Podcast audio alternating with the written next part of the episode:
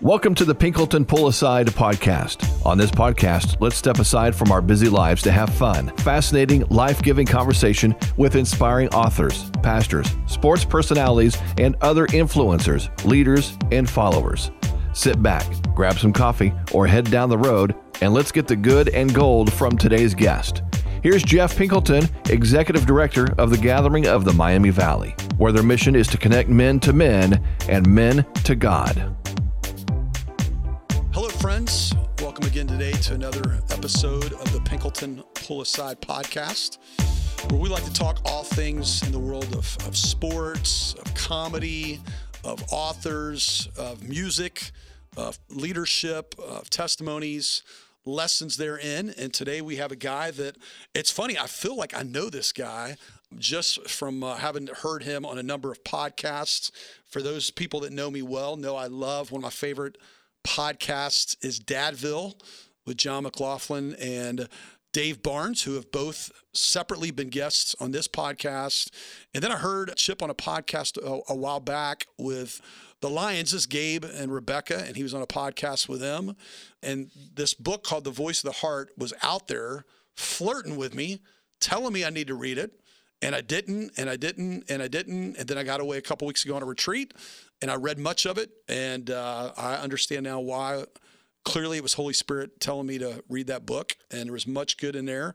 And again, Chip was super easy to get on this podcast. So welcome my Nashville, Murfreesboro friend, Chip Dodd. Hey, thank you a ton, Jeff. Appreciate it. So let's let's just jump right in. What is your, we like to ask right out of the gate, what's your three-minute testimony? Three-minute testimony is, while I was, the super short version, while I was working on my uh, PhD, I was struggling along thinking that that was going to be the next thing that would fix all things. Mm. And in the midst of all that, I realized I was in desperate need of quote, fixing, unquote. Mm. And that's when I began the journey of the heart and was introduced to there being more than body, mind, and spirit. And also uh, the thing called recovery, and recovery of heart was the main emphasis for me. And that's kind of that, from that point on, everything else followed in terms of me developing the spiritual root system, ultimately writing The Voice of the Heart and onward. So how, how old were you when that took place? twenty, twenty-nine. twenty-nine, so, I would consider the, the, the year of the crash. Not yeah. twenty-nine, twenty-nine, yeah. So, so you were right in the midst of doing, you. How far along were you into your practicing and learning counseling and developing your craft? Honestly, you know, tr- the truth be told, I, you know, I, I finished up my master's degree. And okay, I worked construction, put down a hammer uh, in eighty, whatever, went to uh, University of Mississippi, did a master's degree in English, and I was teaching a teaching assistant, believe it or not, mm. literally right out of from building houses on to doing that. Wow. And then uh, realized that this was not what I was really looking for. I kept thinking, I, I want to be more with people, not just teaching. Mm-hmm. What's the picture of that thing? And then ended up being counseling. I'm like, what is that? So I decided I would get a, a doctorate in counseling since I already had a master's. Kind of crazy. Also, I'm I'm from uh, an arena uh, growing up in terms of addiction and a lot of other things that come with addiction in my growing up years, and the healing that comes through addiction recovery mm-hmm. in the growing up years, family of origin. But anyway, I, I decided I would go learn how to fix people, so to speak, and then got into a program and realized, oh my gosh, yeah, I'm the one that needs to be fixed. And, you know, a lot of therapists actually go into the world of therapy and counseling to help slash fix people, not realizing that yeah. they're the ones who need it most. And I'm one of the fortunate ones who found out I'm the one that needs it most. So, mm. and by getting recovery, I, I think the whole career shifted away from uh, walking with people into their return to how God made them versus trying to fix or change or make them do something, you know. Yeah, it's funny, as you really were talking, I was thinking, you know, if you did a career day, I guess construction and counseling would be right next to each other alphabetically, but they don't seem to go hand in hand at all. The more you talked, I thought, well, they kind of do. Like, yeah, they do. They really It's do. Amazing. You know, God is the ultimate garbage man. And so he, he, he, he, God does not throw anything away. He finds a way to grind at least everything into compost for garden fertilizer. So I thought I'd wasted everything. And uh, it turns out that everything I'd done previously, including the things that I'm ashamed of, all have benefit in God's domain, God's kingdom, God's processes. So, you know, my losses can be somebody else's gains. Yes. My ugliness can become somebody else's beauty. Amen. You know, so it's amazing. So that's a big thing. I am so glad you never used that quote on uh, Dadville, because Dave Barnes and John McLaughlin would have definitely had the title of your podcast. When, and you've been under multiple times. I mean, you've been under a bunch, but it would have been God is the Ultimate Garbage Man would have been the title of that podcast. Because no, it would have, you know, and I, I love those guys that, that uh, I met Dave Barnes years before, and then he invited me to come on to the podcast. And John, I had first time to meet him and Dave, it was so beautiful. He said, "Hey, I don't want to hog this." And then he proceeded to, to hog it. Yeah. And then we had to do another podcast so John could talk. So yeah. it was, it was, it, it's perfect. Their dynamics. It was like, what, wasn't it? Cause it wasn't back. It was the only time I think they've done back to back. And it was like three, three and a half hours combined when you put those two episodes together. Yes. Yes, it was. Yeah. It was. It, it was great. Those guys are really dynamic, and they're really doing some really cool stuff. Oh, it's yeah. meaningful and yet fun. It's fruitful, you know. Well, we're going to get back it's to that because I want to I want to use something tied to them in another question coming up. So when you look at the titles attached to your name, like when I, when I Googled, see your name, LinkedIn, all this kind of stuff, here are the words that come up with you: teacher, trainer, author, counselor, consultant, mentor.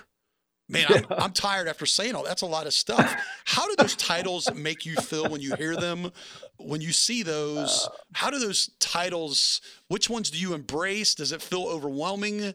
Because I know for me, I feel like I carry loads for people running a men's ministry and, you know, being involved in my church as a lay leader and, it's uh, you know, board I serve on, but that's not all that. So do you, and do you feel the weight of those titles? You know, in some ways, it, it was only four years ago now, maybe going on five, that I, I would say finally claimed my experience, claimed that what I'd been doing for, you know, thirty years, and stated out loud, chip dodd dot com versus all these other, me being behind the scenes of so many things. I said, look, I I need to let people know this is what I do. And then that's when I named, these are the things I do. And, you know, it's just recently, Jeff, within maybe a couple of years, I actually started thinking of myself uh, as an author. I mean, you know, I've written seven books and and only recently. So those words I use, mentor, consultant, counselor, teacher, trainer, and author, they're very humbly stated, because it's like, hey, but if I don't let people know, how do they get to me for me to give them what I've been given? Because I'm just giving away what I've been given. And I think mentor is probably, I would say, of all those words, that's the one that matters most to me, means most to me.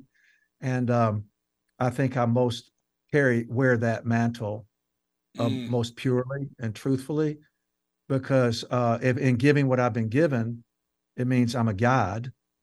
And uh, a mentor is a much better word than coach. Uh, the coach word gets way overused, and I'm I'm not a coach. I'm a mentor. It's like, I can help you go where you need to go. I'm just a really good guide uh, in terms of, because I get human. I get human. Yeah. I understand human. You know, what's interesting about you saying that, I was a part of a meeting in our community in Springfield, Ohio, a number of years ago. And someone posed the question to all of us, and then we were supposed to be in groups and talk about it.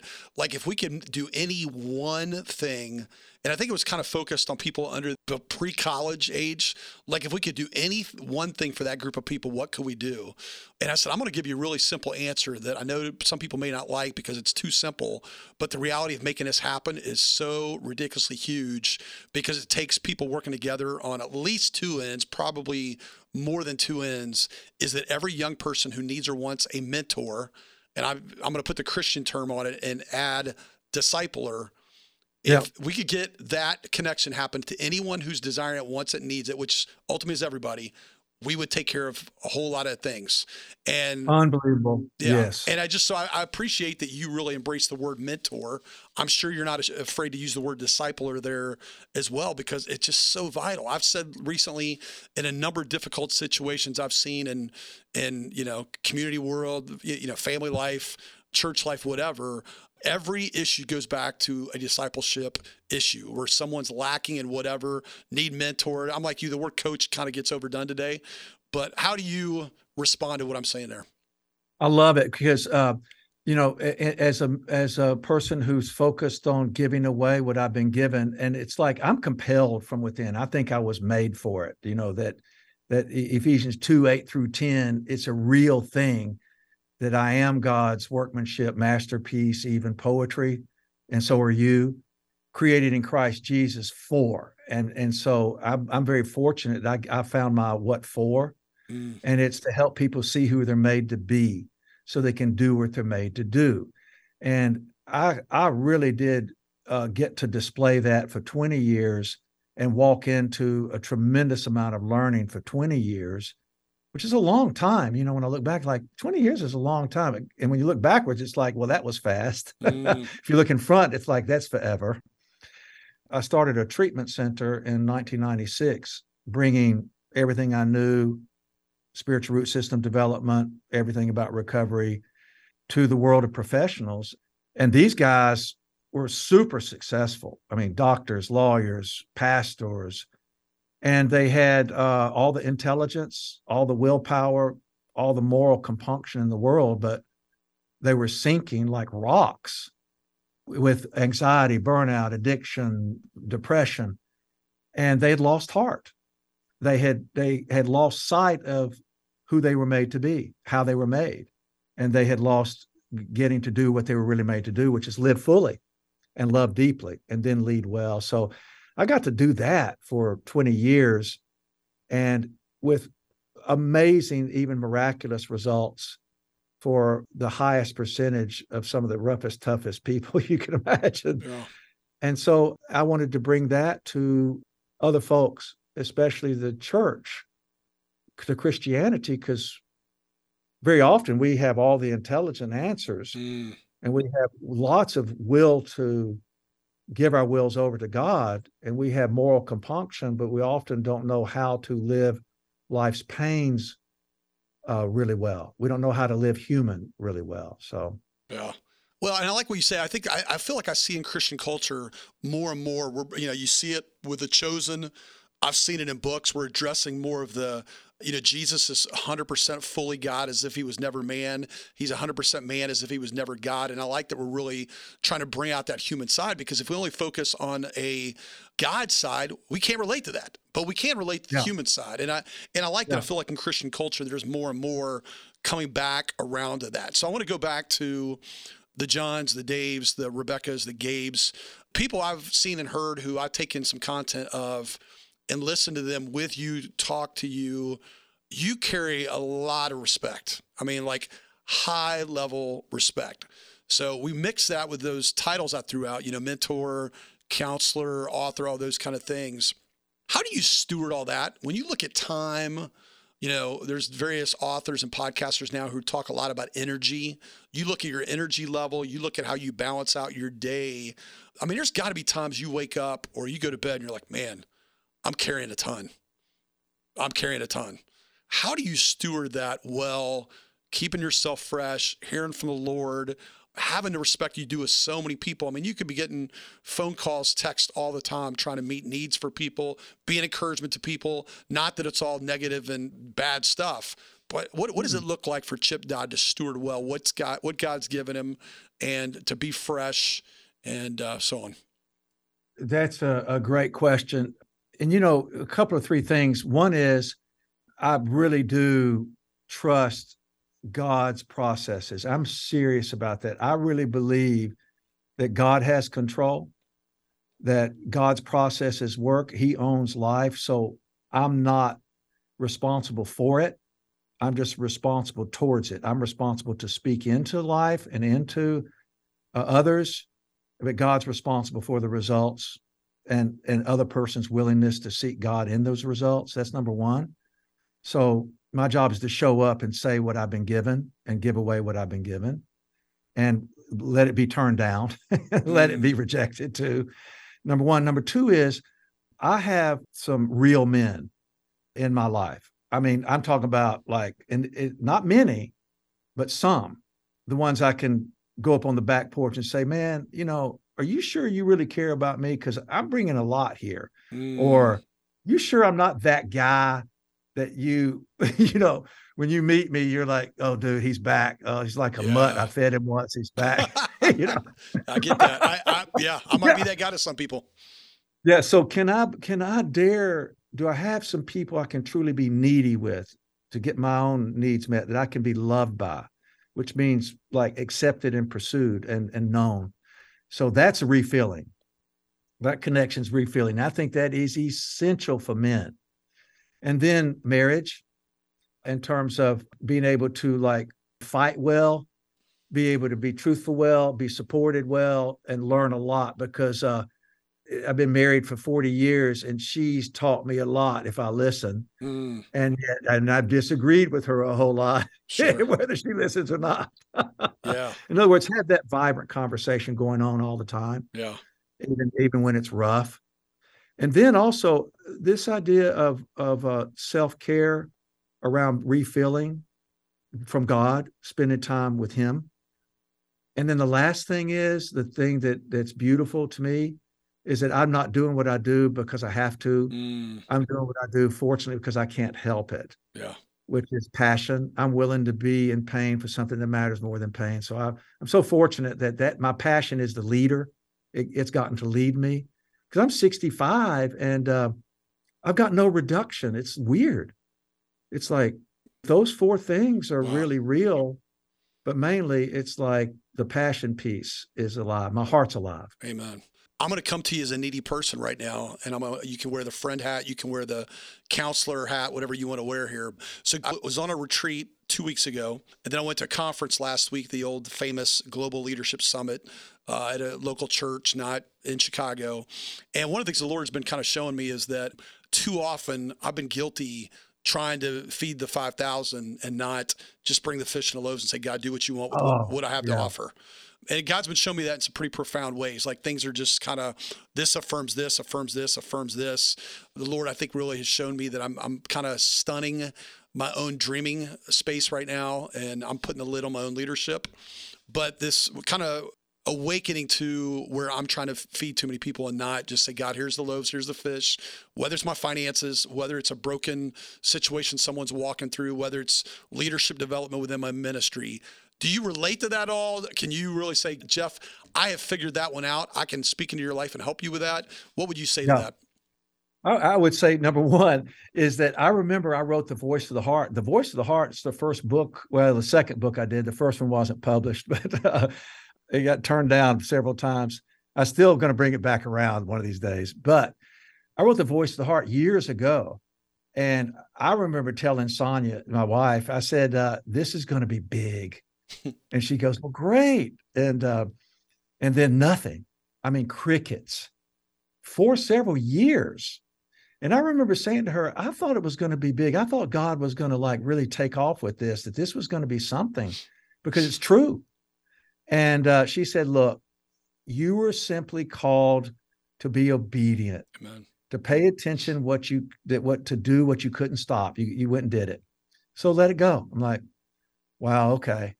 And what's amazing is that book is old, and it has sold since two thousand eighteen more copies since two thousand eighteen than the previous years combined.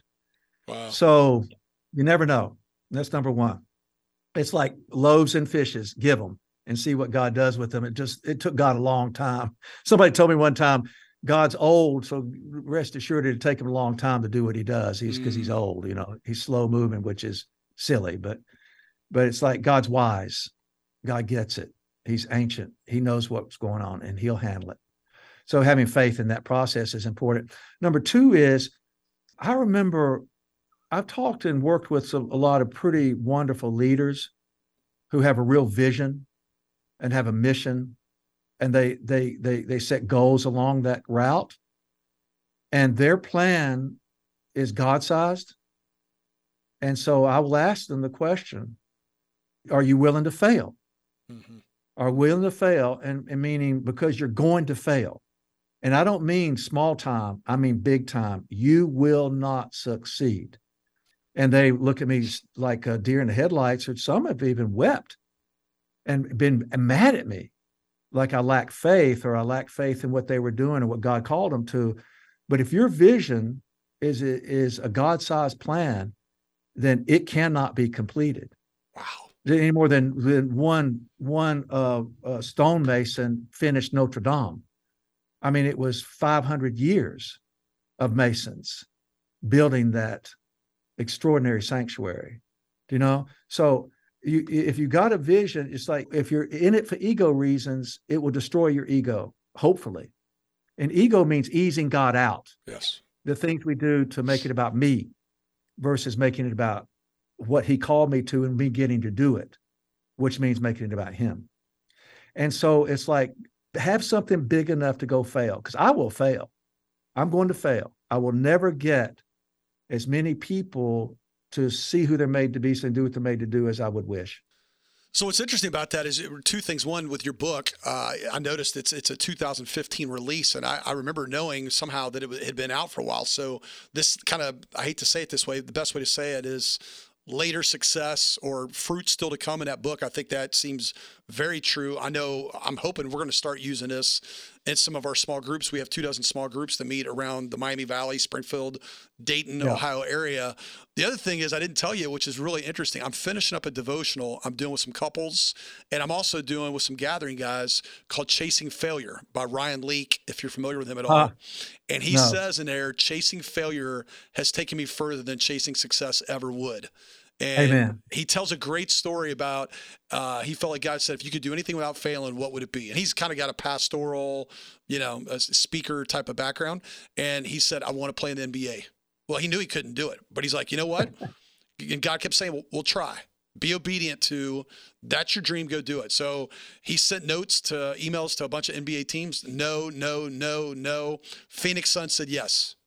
He tried out for the Phoenix Suns, and he's got a fifteen-minute little mini documentary video about it, and watching him and his hustle and his sweat, and he actually is pretty talented, but he wasn't N B A talented. But he just said, you know huh. what? For one afternoon, for a few minutes, I could say I was least tied to the Phoenix Suns. I didn't make it. I chased failure, yeah. and I got it. And yeah. the story in this devotional plan he's got that's a five-day one on you version is really powerful. So I love how you're tying that in without knowing it to failure.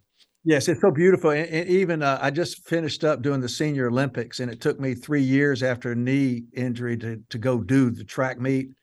And uh, uh, the willingness to fail. Go, go wind up. You may wind up looking really dumb. And I, I got three silvers, and I'm a big guy. And uh, and a lot of the other track guys are not my size. And I and I silvered in the fifty, the one hundred, the two hundred, which is the first failure. It's the first guy. It's the first, you know, number two is the first failure, right? Yeah. First loser.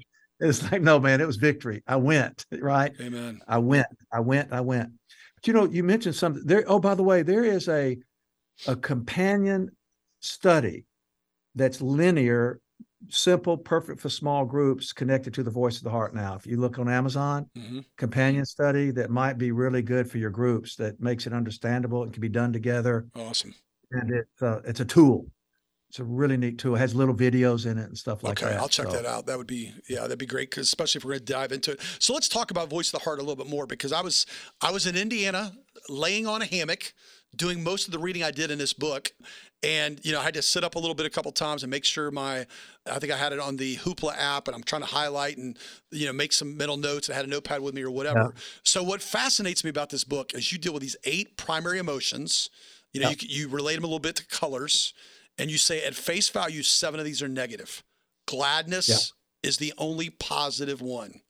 Now, this is going to make my listeners' head spin when I say that. Eight yeah. primary emotions, seven negative, one positive. Put their head back in place. Elaborate on okay. that. Okay.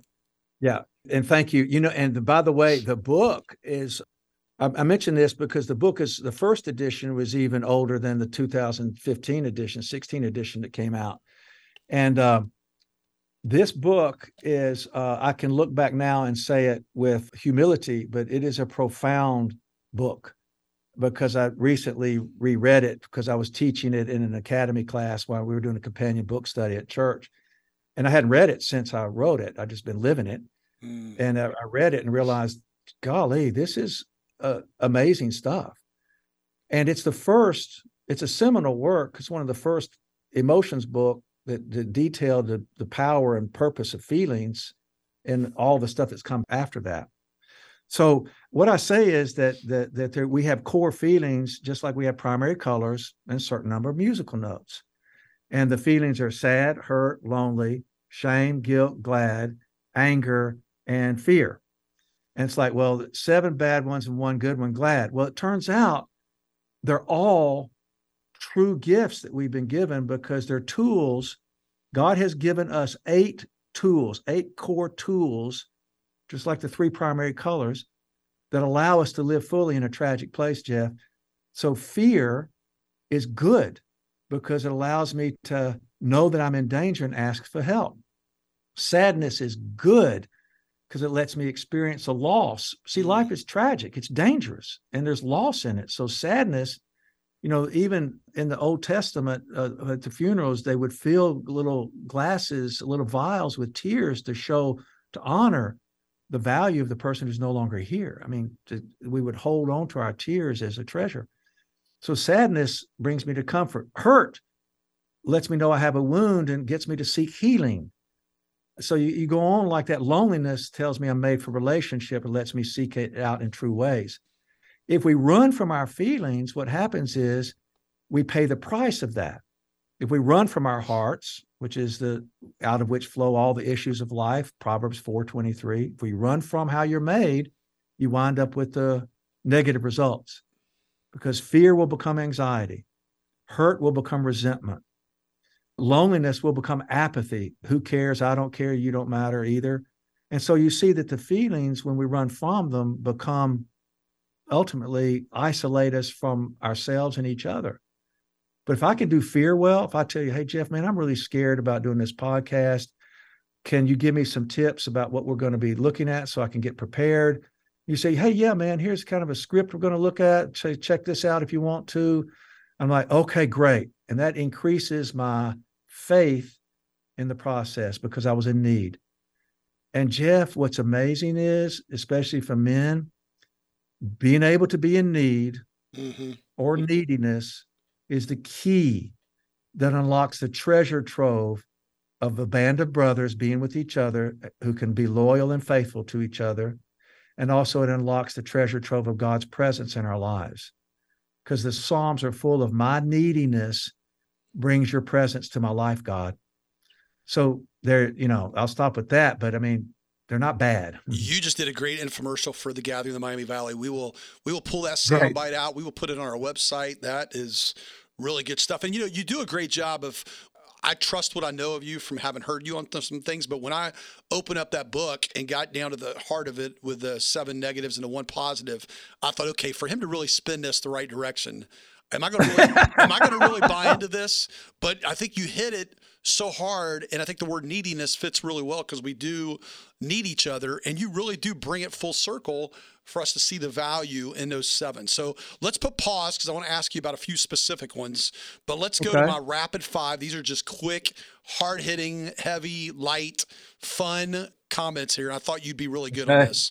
So Chip, have a break your, from the. You're, you're going to do it. If you're a rebel and, you, and you're you're at the school where Eli Manning played football, you got and Archie, you got to do well with these questions. So, yeah. What is your favorite childhood snack or cereal? Uh, Dolly Madison's cinnamon buns. Oh wow! I don't.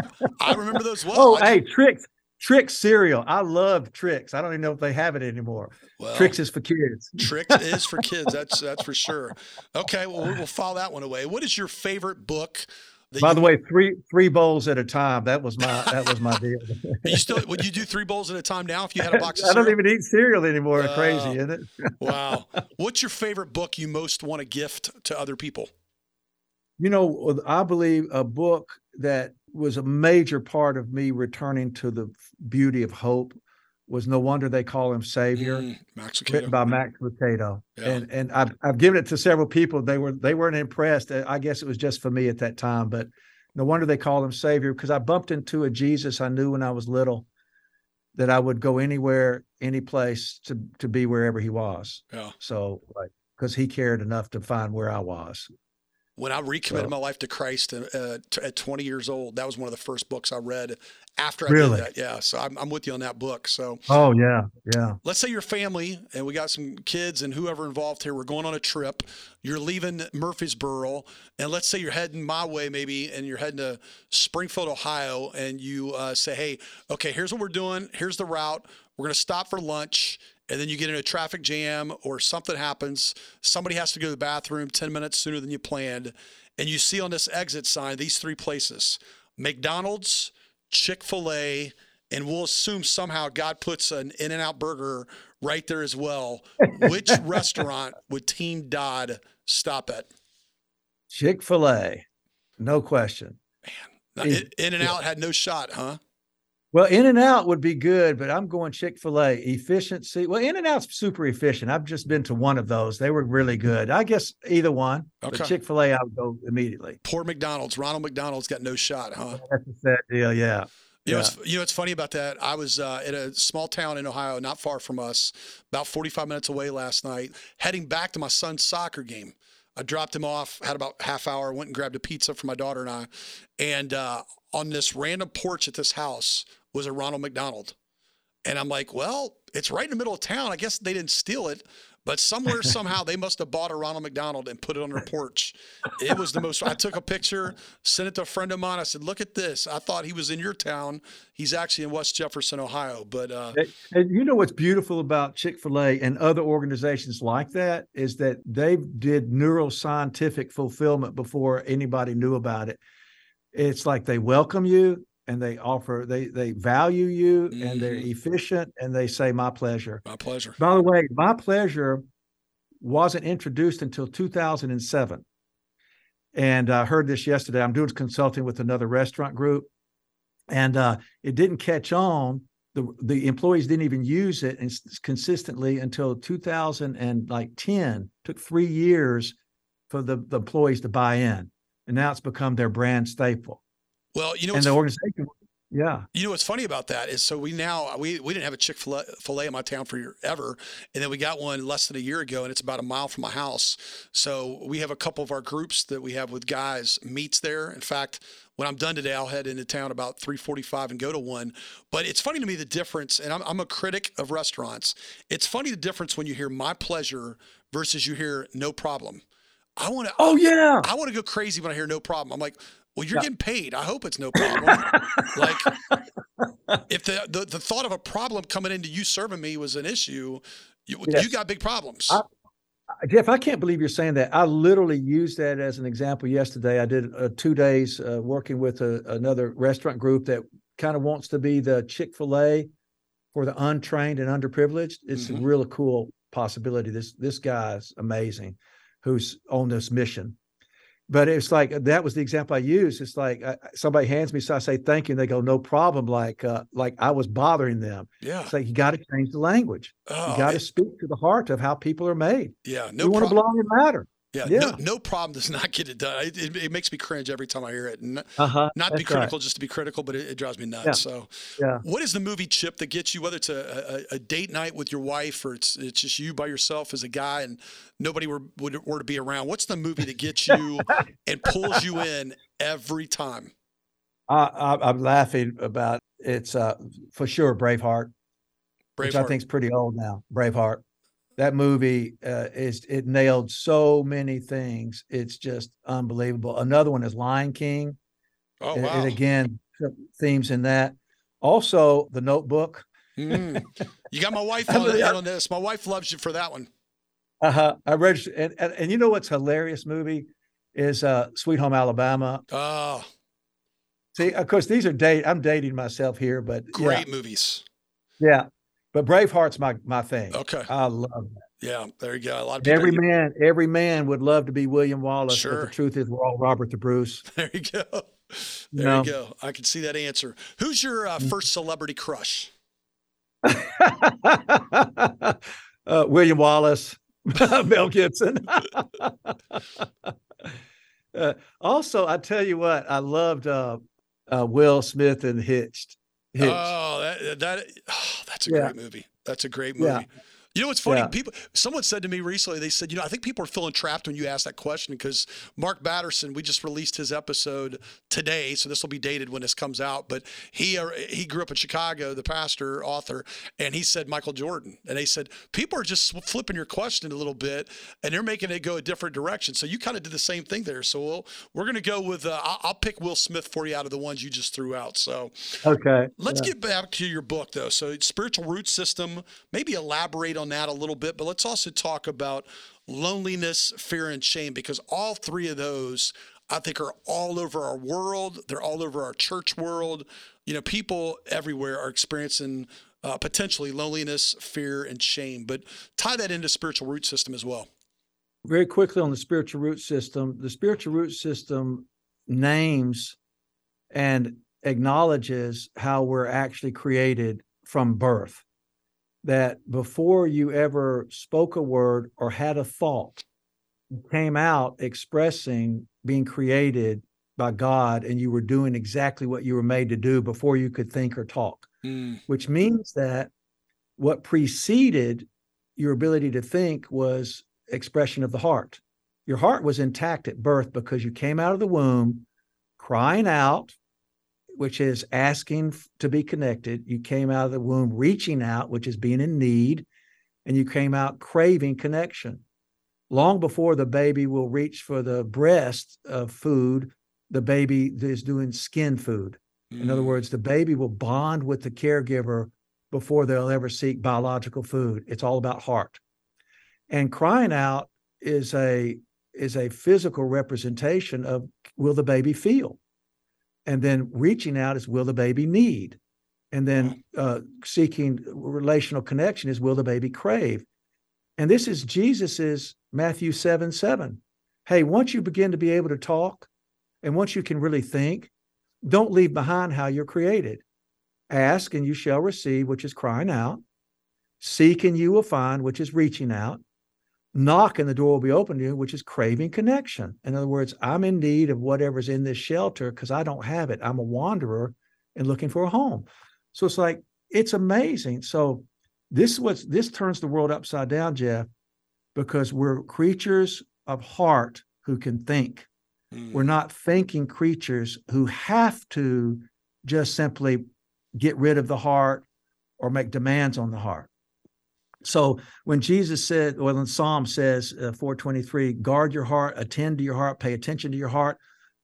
Above all things, guard it. Be diligent related to it, because out of it flow all the issues of life. And it turns out the issues of life is that emotions have more power than thoughts. And unless you can deal with your emotions using your thinking, life will overwhelm you and you will distance from people. And you're going to wind up in a level of dissatisfaction you wish you weren't, because wow. you're made, you came to life to live fully. Amen. Which takes us to fear, shame, and loneliness, really. So. Yeah, you kind of, I like how you kind of address that all in one swoop there. So if we, we talked about discipleship earlier, if you were to encourage people who leave this book and they go forward with one truth, one application, one daily habit, how would you lead and disciple with that? Man, I would want every single person out there, the first thing they do in the morning after they rested their bodies, they get up and rest their hearts. Meaning that the, the Psalm says, Psalm sixteen says, even at night, my heart instructs me, which means I'm being given material to my mind to deal with. In the morning, I need to sit down and answer God's first question. The first question God ever asked is, where are you? And the answer, go back and look in Scripture, the answer was emotional. That word there is ayeka, A Y E K A. It's Hebrew, and it's a lament. And when God comes into the garden after the people ran from how he made them, he says, where are you, in terms of now my heart is broken because now I know what the results of this, your choice, is going to be. And Adam was disconnected from God, and was and God was saying, I'm, I'm lamenting losing you.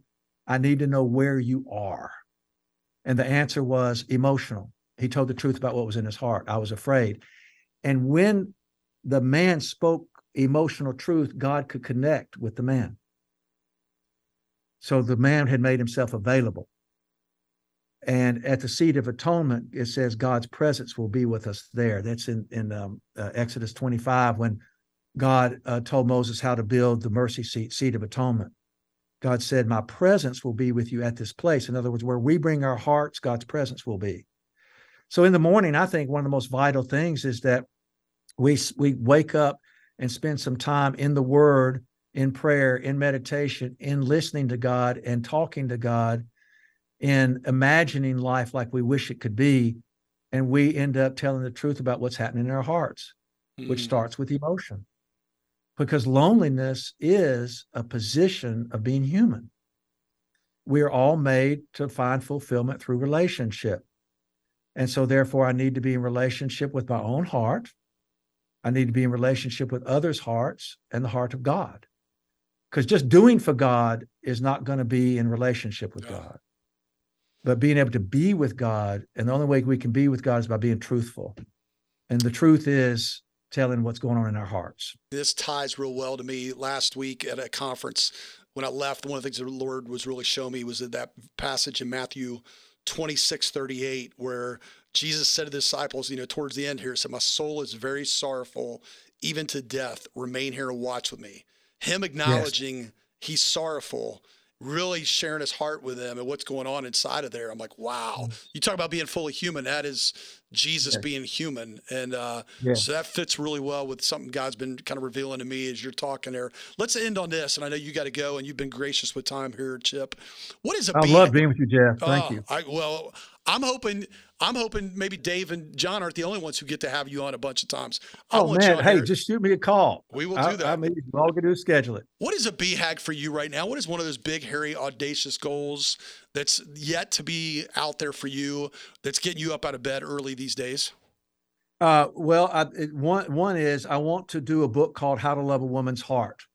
Ooh. It's uh, how, how men need to become available, gentle, and vulnerable again, so that the women women feel safe and, and, and stable and supported. I'd love to do that, get that book out. I also want to do a movie uh, from a, a, a novel I did called Anthem to the Invisible, which is about what happens to society when we lose heart.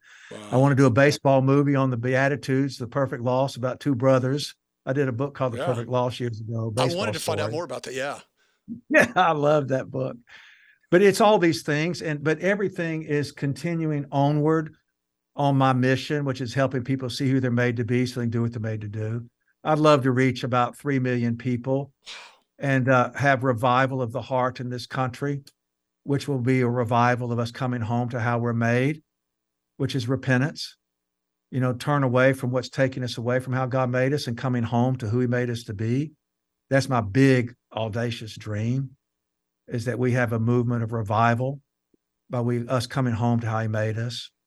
Every woman that hears you talk about, who's married, who hears you talk about that man's heart connected with a woman's heart, they are amening that and wanting that book ready six months ago. Hey, Jeff, listen to this. I have discovered what a woman means when she says, you don't listen to me. And I have found a solution for a man to be able to do it. And and it, it's and I've even I, I was telling my brother who, who doesn't listen to me much, and I told him about how to listen to a woman's heart, and he said you do it by watching. But anyway, the last time I saw him, he said, "Dude, it worked. I'm telling you, man, wow. that's the that's the best thing you've ever told me." So yeah, we'll leave it on that, I guess. I'll be your first customer if my wife doesn't sign me up first. So give me a call. I'll I'll I'll let you know. I'll let you in on it. Chip, where where can people find out more about you if they want to know more about who you are, your content, what you're up to? What's the best places for uh, them to go? chip dodd dot com, D O D D dot com, and uh, the weekly newsletter, and uh, some presentations, a podcast, and other books and things. So yeah. Or Instagram, Doctor Chip Dodd. Well, thank you for uh, creating thin space that I'm not having to just partake of you through uh, Dave and John or the Lions or whatever. I really appreciate your time and coming on here. And yeah. I think follow-up will definitely be happening on my end to you. Yeah. You know what's fun, Jeff? It's like I- I'm leaving this podcast with you smiling. I'm just catching myself just smiling, laughing. It's the way it was with Dave and John. The, those guys, it was fun. So thank you. Praise God. Well, look forward to yeah. more dialogue with you in the future for sure. Great, Jeff. Thank you. God bless you. Have a great day, everybody. Bye-bye. Thank you for joining us on the Pinkleton Pull-Aside Podcast. You can reach Jeff at gathering miami valley dot org or find us on Facebook at The Gathering of the Miami Valley. Join us again next week for another honest and rich conversation. The Rise F M Podcast Network.